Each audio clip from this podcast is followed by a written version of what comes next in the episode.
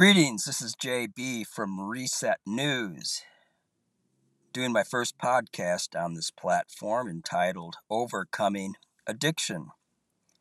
I want to thank first, though, those that support my work, and I'm asking you to please help me out.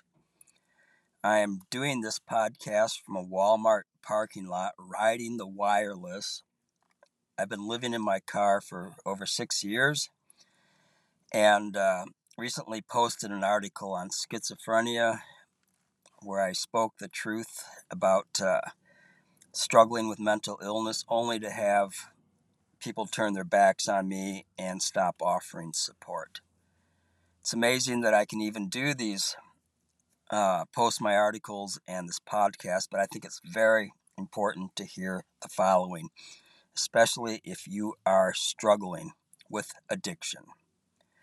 On July 10th, 1989, I woke up with the most savage hangover in all my drinking days, not knowing how I drove home, parked the car, and passed out on my bed, other than guardian angels doing it for me, which worked in shifts at the time I was drinking.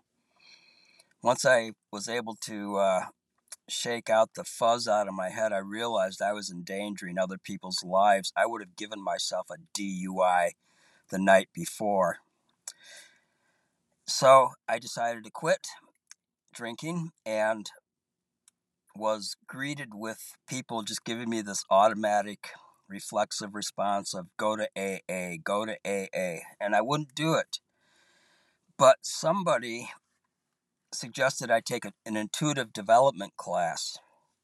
So I burned all my bridges with my artist, writer, musician, drinking friends in Minneapolis, moved to St. Paul, about a mile away from the person that offered this class. And as a prerequisite, she uh, had to do a reading on me. And in the course of two and a half hours, I was just uh, flabbergasted at how accurate she was in describing my life. And this is a person I had never met before. So I think it was on a Wednesday. Uh, it was a two hour class. Um, I was the only guy in the class. And we would cover the energy centers and visualize them in the in our energy bodies. Um, I no longer call them chakras. Uh, that whole thing has been co-opted uh, through corporate vectors. Rather, um, instead of uh, the third chakra or Manipura, uh, I just go by solar plexus, cardiac plexus. Well, I discovered that I could visualize these energy centers. And when we got to the solar plexus center, which is where addiction, habits, compulsions, our metabolism, are I got to the root cause of my drinking because I was starting to hit the bottle at a very young age, going into my parents' liquor cabinet and drinking scotch straight. And uh, I got to the root cause of it. It was because of a very traumatic thing that happened to me around the age of 10. Once I was able to see the root cause of all addictions, not just alcohol. I had no withdrawals. The first year is usually the, the hardest with quitting.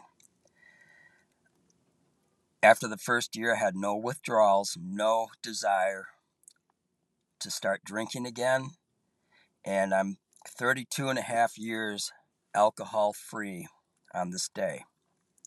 It was the best decision I had ever made because I checked up with all my drinking buddies who never quit in 2015, only to discover that their souls were eaten up. They were petrified, just shells.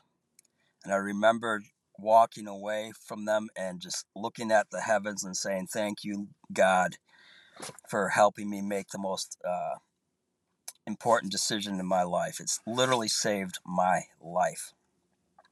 In addition to uh, seeing the root cause through doing this uh, inner work, visualization work, I uh, got a much healthier diet and uh, was able to uh, squelch uh, compulsions to want to drink again. Now, ironically, in 1996, I was diagnosed with having candida, the yeast infection. I mean, it was so bad, it was in my ears, my sinuses, and the like. And candida thrives on alcohol. And so, any kind of impulsion to drink very well may be from this infection wanting more of its fuel and food so it can replicate and spread throughout our bodies. So, what was interesting after the year of taking this intuitive development class, and I discovered that I could do intuitive readings on people, I started uh, doing that and made a fairly decent living of people coming to me and me doing readings on all their energy centers. One of the most common barriers, hindrances that I discovered in people was how they buried their intuitive abilities in childhood. And the oppressors are usually parents, teachers.